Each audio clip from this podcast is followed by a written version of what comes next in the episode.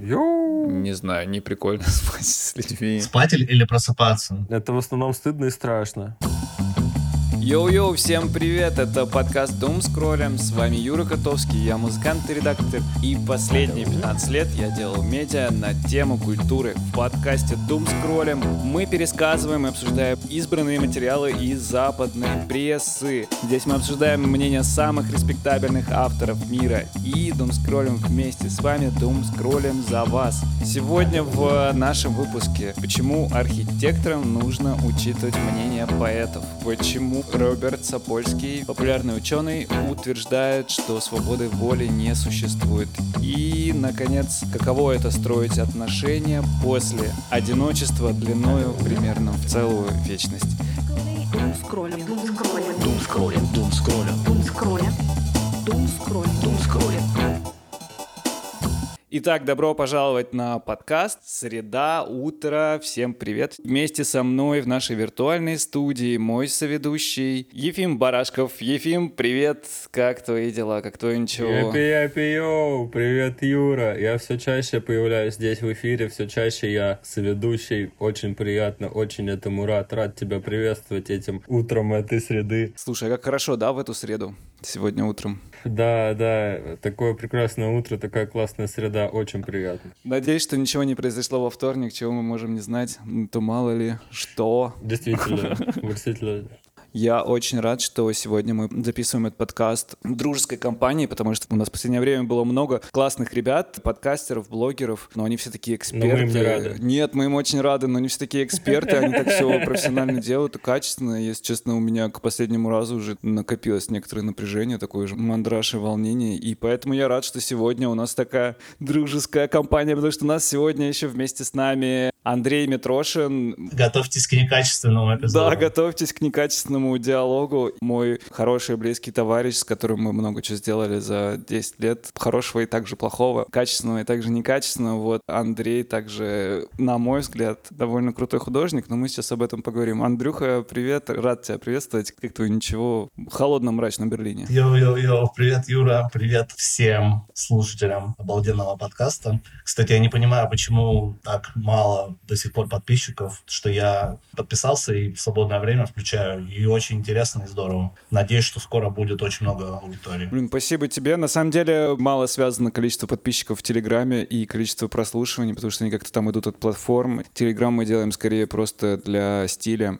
А, ну то есть в Ютубе все в порядке, да? На Apple Music все в порядке. На Apple Music у нас что-то все хорошо. Я тебя художником назвал, и неспроста. Я тут хочу напомнить про твою акцию, когда ты в Тбилиси писал на стенах граффити «Russians go home». Ты обсуждаешь такие вещи публично или нет? Или у тебя А, травма? прикол, это был ты. Это был он. Да, да, это был я. Слушай, ну, я могу обсуждать, конечно. Просто мне это сильно аукнулось неожиданно. Просто это было прошлым летом, а потом это как-то всплыло в каких-то Z-каналах и понеслось. И, в общем, очень много было хейта. Мне пришлось заблокировать все свои аккаунты, потому что, да, было не сильно приятно.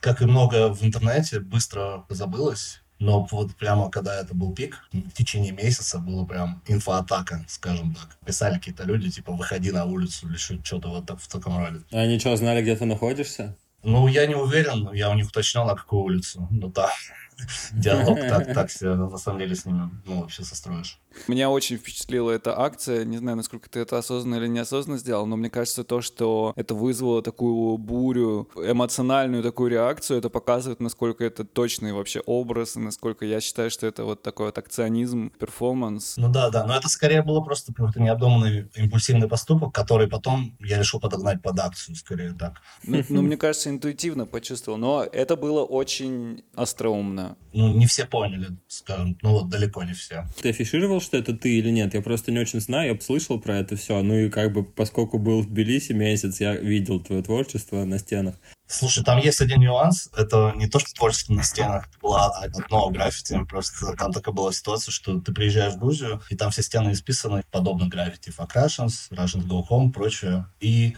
какой-то пьяной компании у кого-то появился в руках баллончик, я недолго думая, ну, написал просто вот эту фразу, потому что, ну, это, это просто смешно, иронично, будучи русским, такое написать. Да, вот, да. и выложил это в Инстаграм и забыл, просто подписчики посмеялись. Но через какое-то время там какой-то чувак у себя в Твиттере написал, типа, оказывается, все эти граффити пишет один чувак. Все эти. Да-да-да, абсолютно все граффити Крашес написал, типа, один чувак из Омска. И это резко репостнулось, и там уже никто не стал разбираться, все или одно, или, или вообще как это все происходит. Я думаю, люди, которые действительно писали, которые вот эти русофобы, они, наверное, очень расстроились, потому что я взял эту всю славу себе пристроил как будто. Расстроились грузины, потому что я у них все это украл. Расстроились грузины, которые не причастны к этому, потому что это вандализм. И расстроились все русские, потому что я их обидел. Короче, расстроил всех буквально. Меня порадовал, еще знаю пару человек, которые оценили юмор. Я в целом не расстроился. Как вот, ну слава богу, хоть кого-то порадовал, да. Думскроллинг. Первый материал на сегодня называется «Почему архитекторам нужно учитывать эмоциональную среду обитания». Статья вышла в журнале Icon, это журнал об архитектуре и дизайне, и ее написал поэт, который называет себя Лайон Харт, британский поэт. Этот поэт, у него какая-то очень странная история. Он, значит, 9 лет пишет поэзию, когда у него была тревога. Он говорит, что он проводил время в бруталистской архитектуре, писал там стихи, и это позволило ему справиться с тревогой, после чего он стал почему-то ходить по по разным архитектурным бюро и предлагать свои услуги. Он приходил в архитектурное бюро и просился быть там резидентом-поэтом. Те, которые соглашались, а соглашались, так понимаю, многие бюро по всему миру, вплоть до Японии, он разговаривал там с архитекторами один на один, задавал им различные вопросы, типа, какой дом напоминает вам о любимом человеке, и заставлял их по-другому взглянуть на архитектуру, после чего он писал каждому с тем, с кем он встретился, он писал для него стихи и отправлял им по почте, либо передавал лично в этой статье он поднимает вопрос эмоциональной среды обитания. Он говорит, что это результат архитектуры, способствующий эмоциональному резонансу между пространствами и людьми. Пространство, в котором мы находимся, влияет на наше эмоциональное состояние. И какие-то здания, какие-то пространства, они могут нас вдохновлять, как термальные ванны Питера Цумтера в вальсе Швейцарии или древний пантеон, который ассоциируется с благоговением. Также он указывает различные там церковные постройки, внутри которой человек чувствует себя как-то возвышенно. И заканчивает он это такой мыслью, что архитектура может сделать столько же для психического здоровья, сколько и против него. В этом есть какое-то переизобретание вообще роли поэта. Сейчас мир становится все более рациональным, каким-то упорядоченным. Все больше мы общаемся с машинами, и как будто поэт и поэзия — это самое вообще человеческое, что может быть. Это именно то, чего не может повторить никакой там искусственный интеллект. И в будущем мире поэзия, она может как раз вот добавлять то, чего нам как раз очень сильно будет не хватать в таком вот механическом, металлическом пространстве. Я думаю, что в будущем поэзию очень сложно будет отличить э, от написанного там в чате GPT или вот, ну,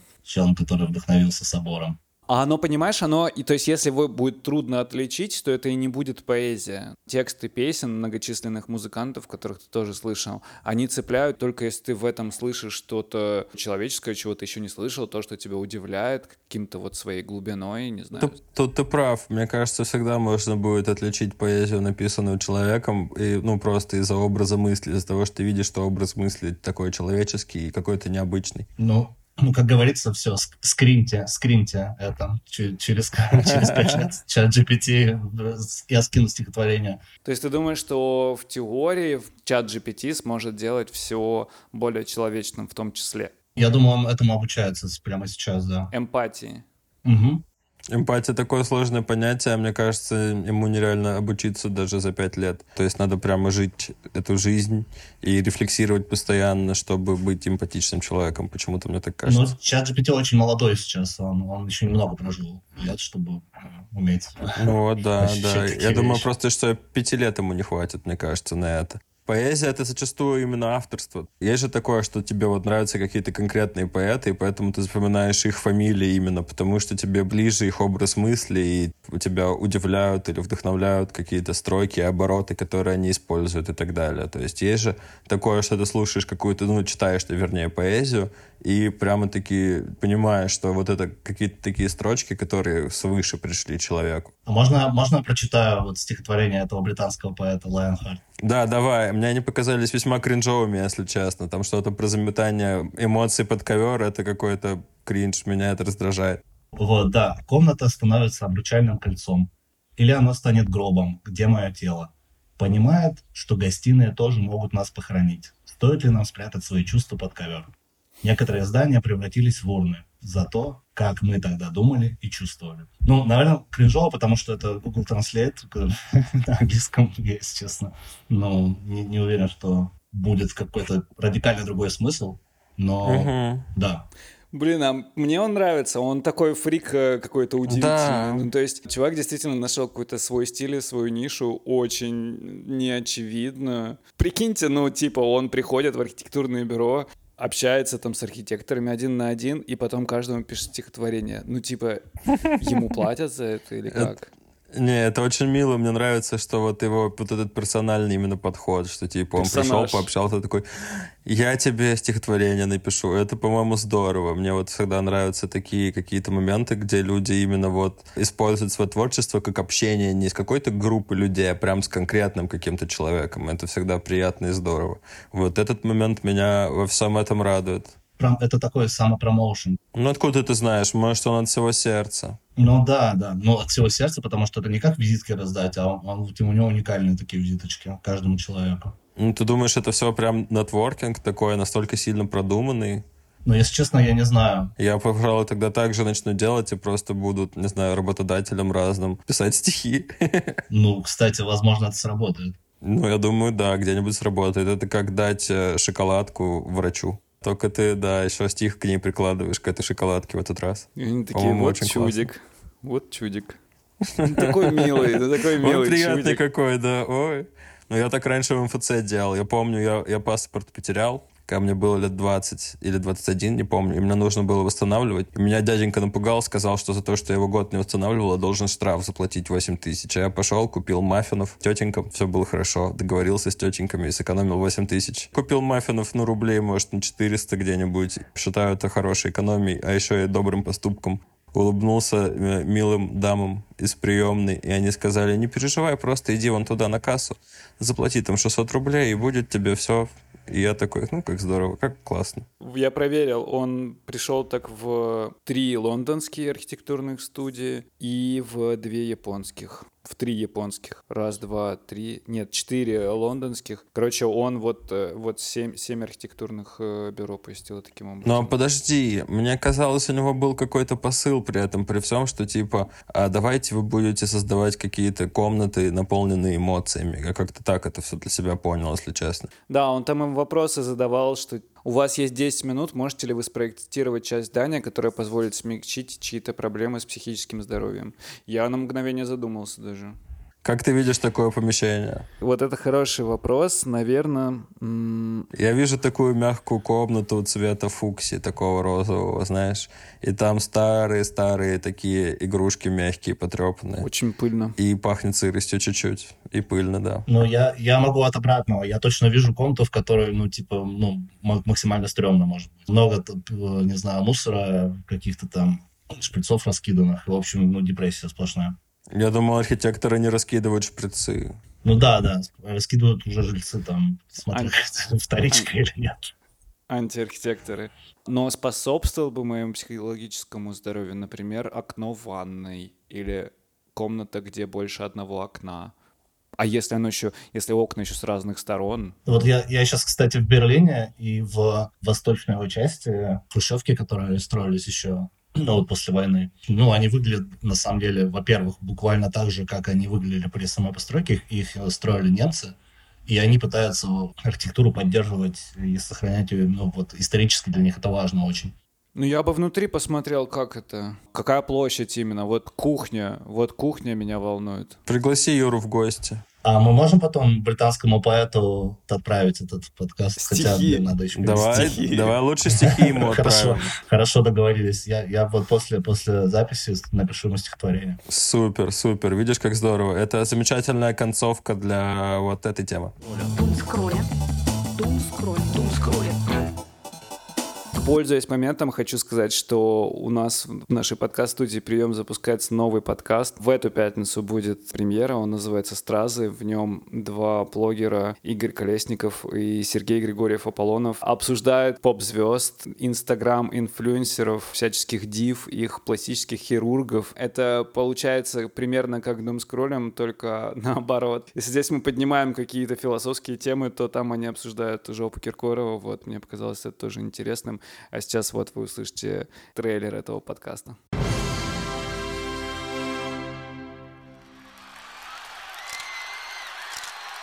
Спасибо. Спасибо. Для меня счастье быть вашей иконой. Спасибо. Спасибо. Ай, блин. Дура! Смотри, куда прешь. Мне стыдно за все происходящее вокруг. Можно мне 50 грамм?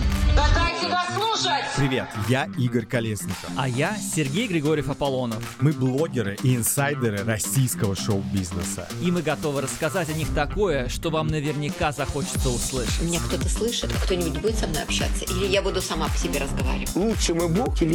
Я ватница абсолютная. Алена жрет мертвую морскую свинку. Съела ее, да. Съела ее. Раскололся шоу-бизнес. На самом деле, просто Монтеки, Капулетти. Есть Слава вечно пьяная, поддатая Успенская с одной стороны, и с другой стороны Киркоров со своей большой попой.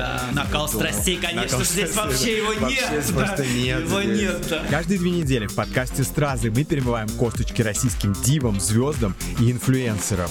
Я ужасно, когда я летел в эконом-класс. У меня нет желания остановиться. Наши стразы уже вздрогнули, и мы готовы тронуть ваши. Трэш, сплетни и скандалы для всех, кому исполнилось 18+. Поэтому все, кто в депрессии находится сейчас, срочно оттуда выходим.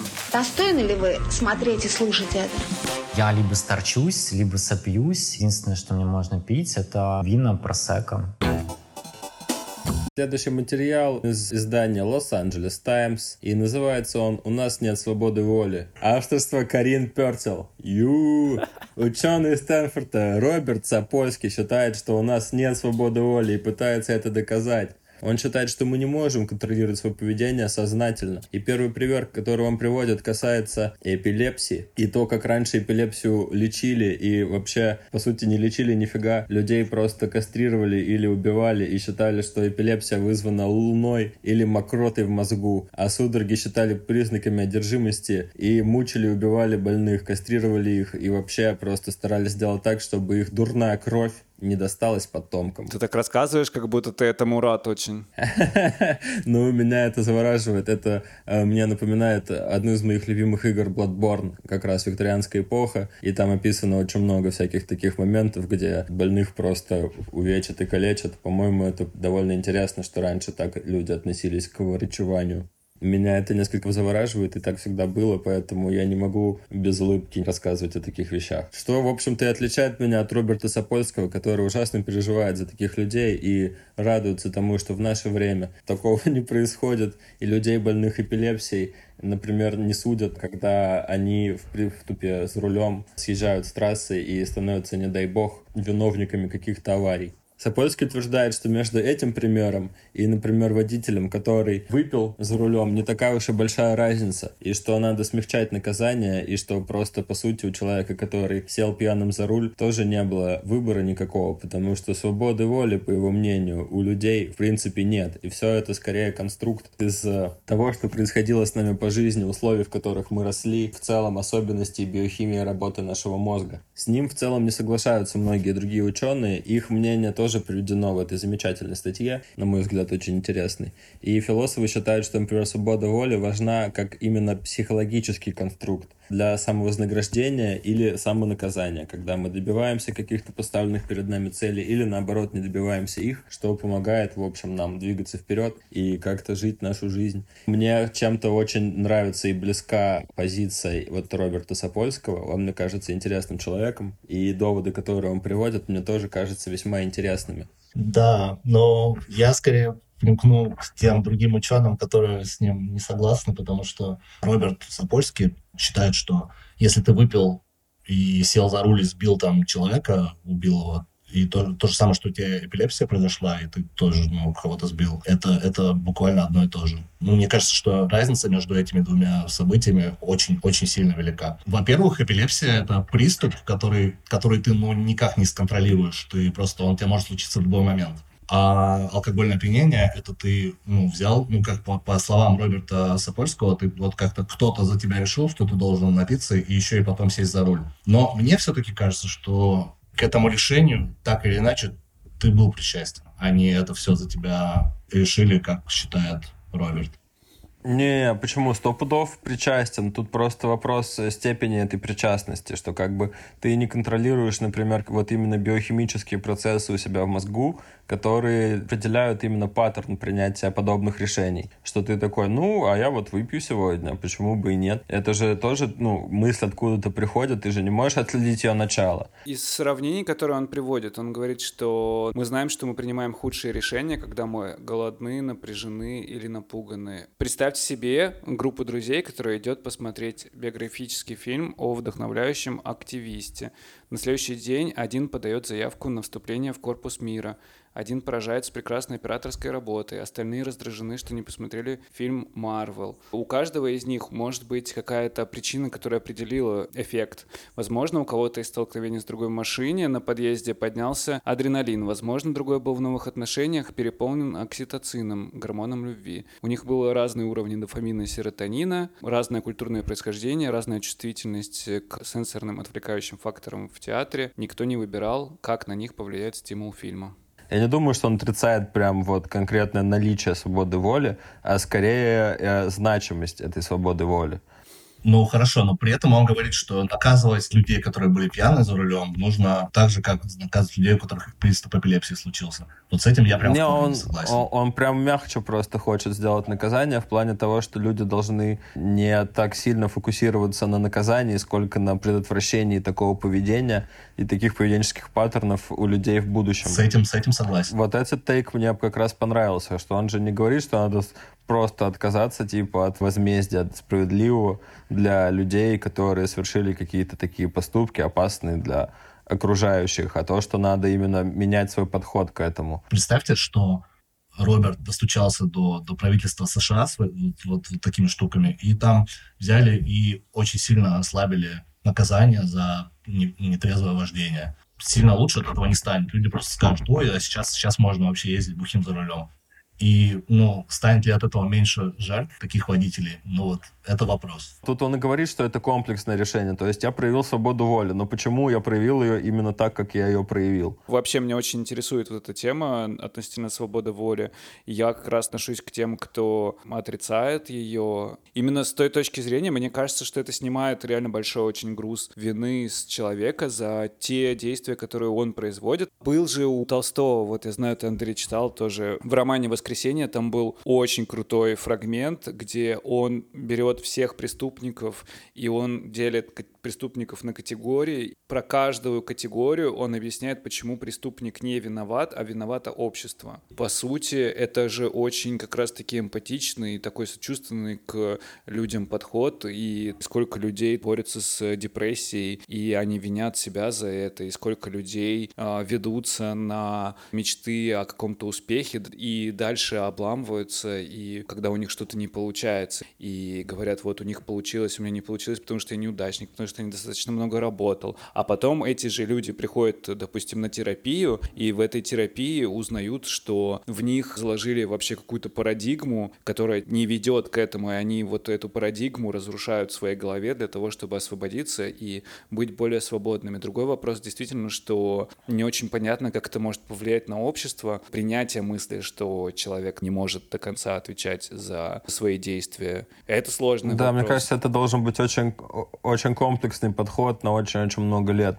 Сложно вот так вот взять и принять, что да, ты просто берешь и отказываешься от каких-то, не знаю, от системы возмездия за преступления и так далее. Да, да, да, да. Вот это вот про систему возмездия, про то, чтобы человека просто посадить в тюрьму и наказать вообще за, ну вообще наказание, да, это отношение как к животному какому-то. Тебя посадили в клетку, а теперь вот, если не хочешь опять в клетку, то не делай так. К тому, что ты сказал про то, что, ну, допустим, американское правительство принимает э, закон, что типа мы пьяниц за рулем не наказываем, а там мы их, я не знаю, жалеем. Как будто должно быть реализовано через воздействие на общество, которое в итоге приводит там к этому. И даже в буддизме есть понятие про какой-то круговорот насилия, что насилие передается из поколения в поколение, и, но опять же здесь есть какой-то импульс для того, чтобы его разрушить, то есть человек, который там достигает э, нирваны, он разрывает на себе это кольцо насилия и перестает передавать его по наследству родовая карма, он излечивает свою родовую карму. Это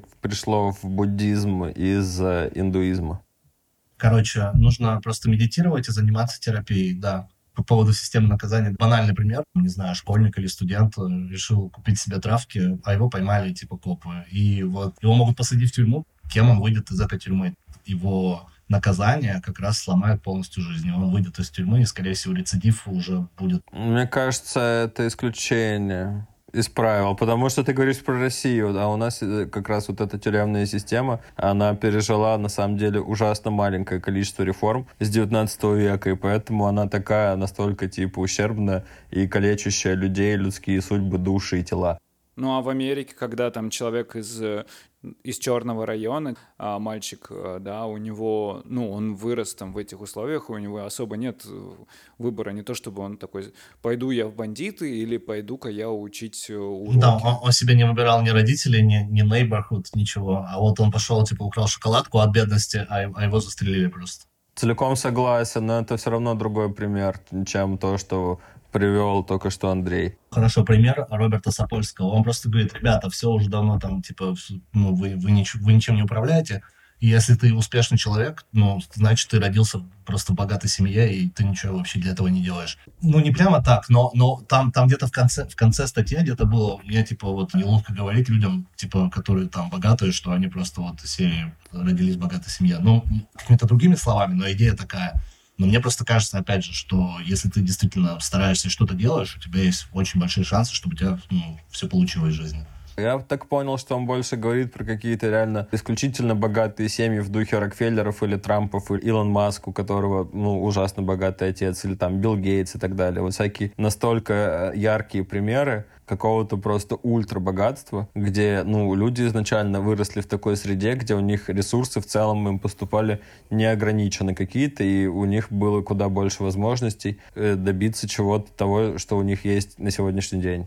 Ну, то есть это примеры довольно редкие, но при этом на, на основе их он строит всю свою теорию. Почему всю свою теорию? Это же просто один маленький пример, который такой, кстати, в том числе вот так. Я не думаю, что это, короче, какой-то базис, на котором построена вся его работа. Вот такие маленькие примеры. Там же у него больше именно тоже научных примеров про то, что, например, твои ответные реакции на те или иные действия, они схожи в целом с другими ответными реакциями других организмов, вообще настолько простых, что в других каких-то аспектах вас было бы даже глупо сравнивать. Как, например, вот эти морские слизни. У него там есть хороший пример про то, что морские слизни учатся э, реагировать на разряд током так, чтобы избегать его точно так же, как и ты можешь научиться реагировать на что-то. И как бы, да, мысли, которые у тебя рождаются в процессе, они имеют место быть, но это не тот форм-фактор, который заставляет тебя реагировать тем или иным образом. Причинно-следственная связь, она немножко по-другому работает. Он это пытается, мне кажется, больше объяснить. Что в целом тебе не нужны все твои вот эти мысли,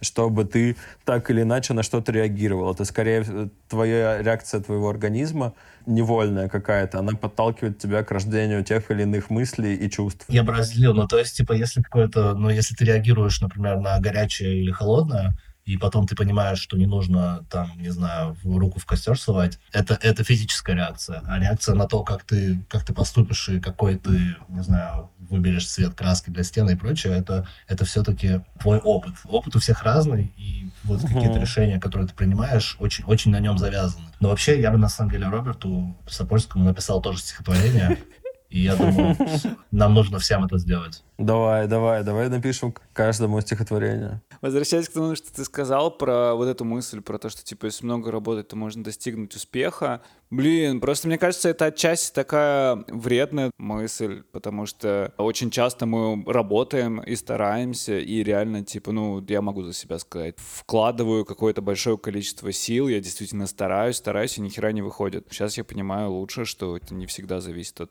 количество моих стараний, что не отменяет. Не, не всегда. Не отменяет того, что иногда... Не всегда. Стараюсь. То есть не, э, э бывает, опять же, много-много факторов. Бывает какое-то знакомство, какое-то просто случайное совпадение событий и прочее. В этом плане мы не можем тут всем управлять. Часто бывает, что просто случайное какое-то действие приводит э, к тому или другому результату.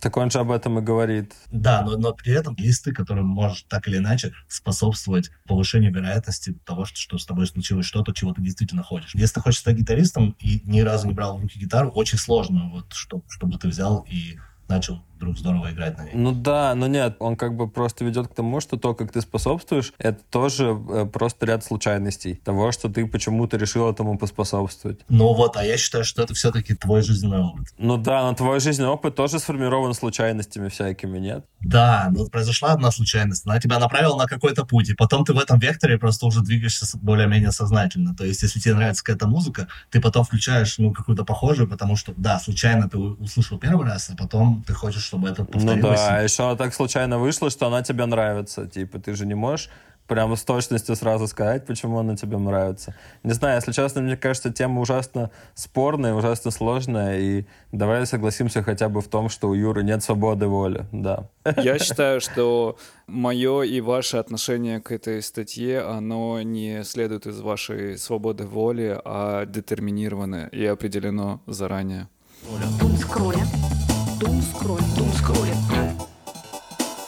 Последний материал, он называется «Как приспособиться к новым отношениям после того, как чуть ли не всю жизнь был один. Его написал Никола Карадори. У него уже почти год здоровые отношения. Вместе с тем, до этого много лет он был одинок, и в этом материале он опрашивает несколько знакомых других итальянских молодых людей о вот этом опыте, когда после одиночества человек входит в отношения. Сначала он рассматривает вопрос случайного секса, это то, что сопутствует э, обычно одиноким людям, но иногда нет, и говорит, что в принципе случайный секс э, переоценен, и вот с ним согласно собственно, Джулия, 31-летняя, она говорит, что много лет она была одинока, и ей вот наскучили все эти поиски подхода к людям, переписка в Инстаграм, первые свидания. Он пишет, что по случайному сексу не скучает. Главным вызовом было начать жертвовать своим временем, пространством и вниманием с, как, с тех пор, как он вступил в отношения. Вот 34-летний Томазо, с ним согласен. Он говорит, что никогда прежде не замечал, насколько он привык к своим личным ритмам и приоритетам. Он говорит, что когда вам за 30 и отношения длятся не дольше нескольких месяцев, то часто люди начинают сомневаться в себе, как в вероятном партнере, но он для себя вот почувствовал, что оказывается он готов к серьезным отношениям гораздо больше, чем он думал. Ну и вот утверждает, что быть одному иногда приятно и хорошо, но иногда хорошо и чем-то жертвовать одинокими деньками для того, чтобы проводить это время с партнером. Ну что, расскажите, у вас был подобный опыт? Блин, да, у меня на самом деле все время такое. Я все еще, ну, не понимаю, как теперь объяснять, что мне уже за 30, а и что отношения продлятся два месяца. Я думаю, что это действительно сложно для людей, у которых отношений вообще долгих не было, или были, но многократные, там, не знаю, по полгода, по году, и постоянно менялись, и потом все сложнее в себя поверить, что, ну, что действительно они чего-то ищут, какого-то уединения семьи. Я вот считаю для себя лично из своего опыта, что секс по большей части это страшно, больно и стыдно, и лучше быть в каких-то э, надежных и длинных отношениях, чтобы постепенно избавляться от этой боли, стыда и страха, когда занимаешься сексом. Просто решил сказать что-то вот настолько контровершил, но я очень надеюсь теперь, что Юра это подчистит. Не-не-не, это отлично, это отлично. Вообще, я считаю, это глубоко высказался. Я скажу, что у меня реально долгий перерыв. Получается, начало войны, а не в отношениях. Мне сложно представить, чтобы я в них сейчас был, и я в последнее время заметил, что мне, например, очень стало важно и прикольно, типа, спать одному. Как-то непривычно и даже, не знаю, не прикольно спать с людьми. Спать или, или, или просыпаться? Это в основном стыдно и страшно. Спать не прикольно, а просыпаться, просыпаться иногда тоже что-то мне вот нравится двуспальная кровать, мне нравится одному на них-то раскинуться и по кайфу быть. Но я сразу вспоминаю этих всех миллиардеров, которые говорят про то, что нет, мне нужно спать одному, потому что у меня личное пространство, мне так много всего нужно, у меня такие всякие хотелки. Но еще грустнее, мне кажется, спать в разных комнатах и на разных кроватях. Вот, если вы в отношениях, что-то вообще я недавно видел такое видео там э, от Жириновского. Может быть, тебе просто такая концепция отношений ближе, как думаешь? Там он рассуждает на тему того, что вообще нельзя жить со своей супругой, ну, со своим партнером, короче, а еще хуже с семьей, и что надо обязательно жить отдельно и так просто периодически видеться. Помните, у Павла Дурова была такая тема? Радикально придерживается всякие диеты, то, что у него такая концепция, что если у тебя есть отношения, то они рано или поздно могут закончиться, и как-то может быть какой-то травмой, и лучше это вообще не допускать. и ни с кем не встречаться, ну, на постоянной основе, чтобы потом себе не, не навредить. Там же еще был такой такой мемчик, что типа, блин, наверное, классно, когда ты такой весь здоровый и эмоционально стабильный, но, блин, если у тебя ну, с тобой общается только сельдерей, то типа не очень круто тоже. У него там было, да, что типа дряные людишки, они еще имеют свойство болеть и на мозги капать. Сложно, да, воспринимать такого человека, как Павел Дуров, если честно. Или как Жириновский. Но в этом плане. Я еще хотел вкинуть, что еще у меня на самом деле есть несколько причин, почему я один и почему я сейчас не могу себе представить. Во-первых, потому что у меня нет какого-то определенного города, где я живу, и вообще какая-то жизнь подвижная, и очень сложно мне представить, чтобы я с кем-то синхронизировался в этом плане. И тут, тут мы все, тут мы все Юра в одной лодке, все мы кочевники. Кроме, кроме Ефима, года. он вот год прожил. Почему? Потому что ты год прожил в Стамбуле и. А ты сколько в Стамбуле прожил, умник? Полгода полгода. Разумник. По-моему, больше. Нет, полгода, и то я собирался уехать пораньше. Но, короче, не суть. А, во-первых, вот, моя первая причина такова. Вторая причина, ну а что, у нас у всех, в принципе, да, у нас у всех такая ситуация, но кроме Ефима никто не справился. Второй, второй момент, просто что я еще хотел сказать, что у меня все время были достаточно проблемные отношения, токсичные и созависимые. Мой грандиозный план состоит в том, чтобы заниматься с терапевтом, разрулить эти моменты и потом уже строить какие-то здоровые, нормальные отношения. Не знаю, я строю любые отношения в своей жизни на том, что я не толстоец, и на том, что я давлю. Давлю жестко и до последнего. Я хочу посмотреть на тебя в позиции слабого, вот как-нибудь, когда-нибудь, просто увидеть тебя, как, как ты... Занимаешься сексом. Да, это весьма слабая позиция. Я испытываю гамму негативных эмоций. Слушайте, ну, по поводу примера вот Ефима, который, ну, пример Жириновского, что жить не вместе, чтобы более эмоционально стабильным быть. Тут можно сказать, что, например, если вы сразу же съезжаетесь с партнером, то это как бы такой экспресс э, сразу же, ну, у вас путь. То есть, если вы действительно будет вам некомфортно, то может просто имеет смысл быстрее разойтись. Вот этот путь, когда вы живете раздельно и видитесь там, ну, время от времени, это, мне кажется, просто может привести все к тому, что рано или поздно вы съедете съедетесь, и потом поймете, что вам некомфортно вообще все время вместе находиться. Не знаю, это как прорубь, надо прыгать сразу просто и все. Вообще не думать, думать вредно вообще. Надо просто, вот ты прыгаешь, короче, прям, и, и все. Ой, такой вредный совет. Ой, какой такой вредный совет. Я шучу. Как бы сказал Роберт. А, ну Роберт Сапольский, да. При условии Роберта Сапольский, да. А он бы сказал, не думайте, это вредно, и ничего не поменяется. Я же тут не даю советы какие-то универсальные. Я так, по большей части, все-таки шучу. Не знаю, честно говоря, у меня какой-то есть блок, видимо, на то, чтобы серьезно говорить прямо сейчас на эту тему. Ну да, да, так это пример Жириновского был, мы же не твой совет э, рассматриваем. Не-не, совет Ефима был. Ефим сказал прыгать в воду. А, что нужно пры- прыгать в прорубь? Ну... Ну, подожди, с партнером нужно прыгать или в соло? В соло. Так, подожди, ну ты типа утонешь, а партнер что, останется один? Нет, в смысле, я имел в виду, ты сам, как вот ты начинаешь отношения, ты просто прыгаешь в эти отношения, и все. А дальше уже посмотришь по ситуации. Ой, ну я согласен, что, конечно, может быть, лишний раз не надо думать, но, не знаю, вопрос созависимых отношений или токсичных отношений меня реально волнует. Особенно то, что есть люди, знаешь, диаметрально противоположные, которые одни хотят избегать, другие хотят, наоборот, контролировать. Они притягиваются к себе магнитом, поскольку у меня такого опыта много, поэтому я что-то не тороплюсь. Мне хочется как-то выйти из этой системы. Я вот как раз не думаю насчет того, тороплюсь я или не тороплюсь. Я в целом предпочитаю настраивать себя на такой лад, потому что я склонен к тому, чтобы очень много думать и очень много рефлексировать и переживать и так далее. И в какой-то момент мне приходится сделать над собой усилия, чтобы думать меньше и принимать какие-то решения скорее интуитивно. Доверяться просто своей интуиции, ну и плюс доверяться своему эмоциональному интеллекту и тому, что я стараюсь коммуницировать всякие вещи, которые меня страшат или смущают. Я довольно легко и прямо высказываю. Ну да, но видишь, ты как бы говоришь про себя, про свое поведение в отношениях, но это же совместная история. Мне кажется, Юра, про то, что есть еще фактор того, какого у тип отношений, как вы с партнером вообще взаимодействуете. Ты же не можешь контролировать поведение другого человека. В том-то и суть, что не можешь, поэтому ваша взаимосвязь и ваше взаимодействие друг с другом — это, ну, как раз почва для, ваших, ну, для вашего будущего в плане отношений.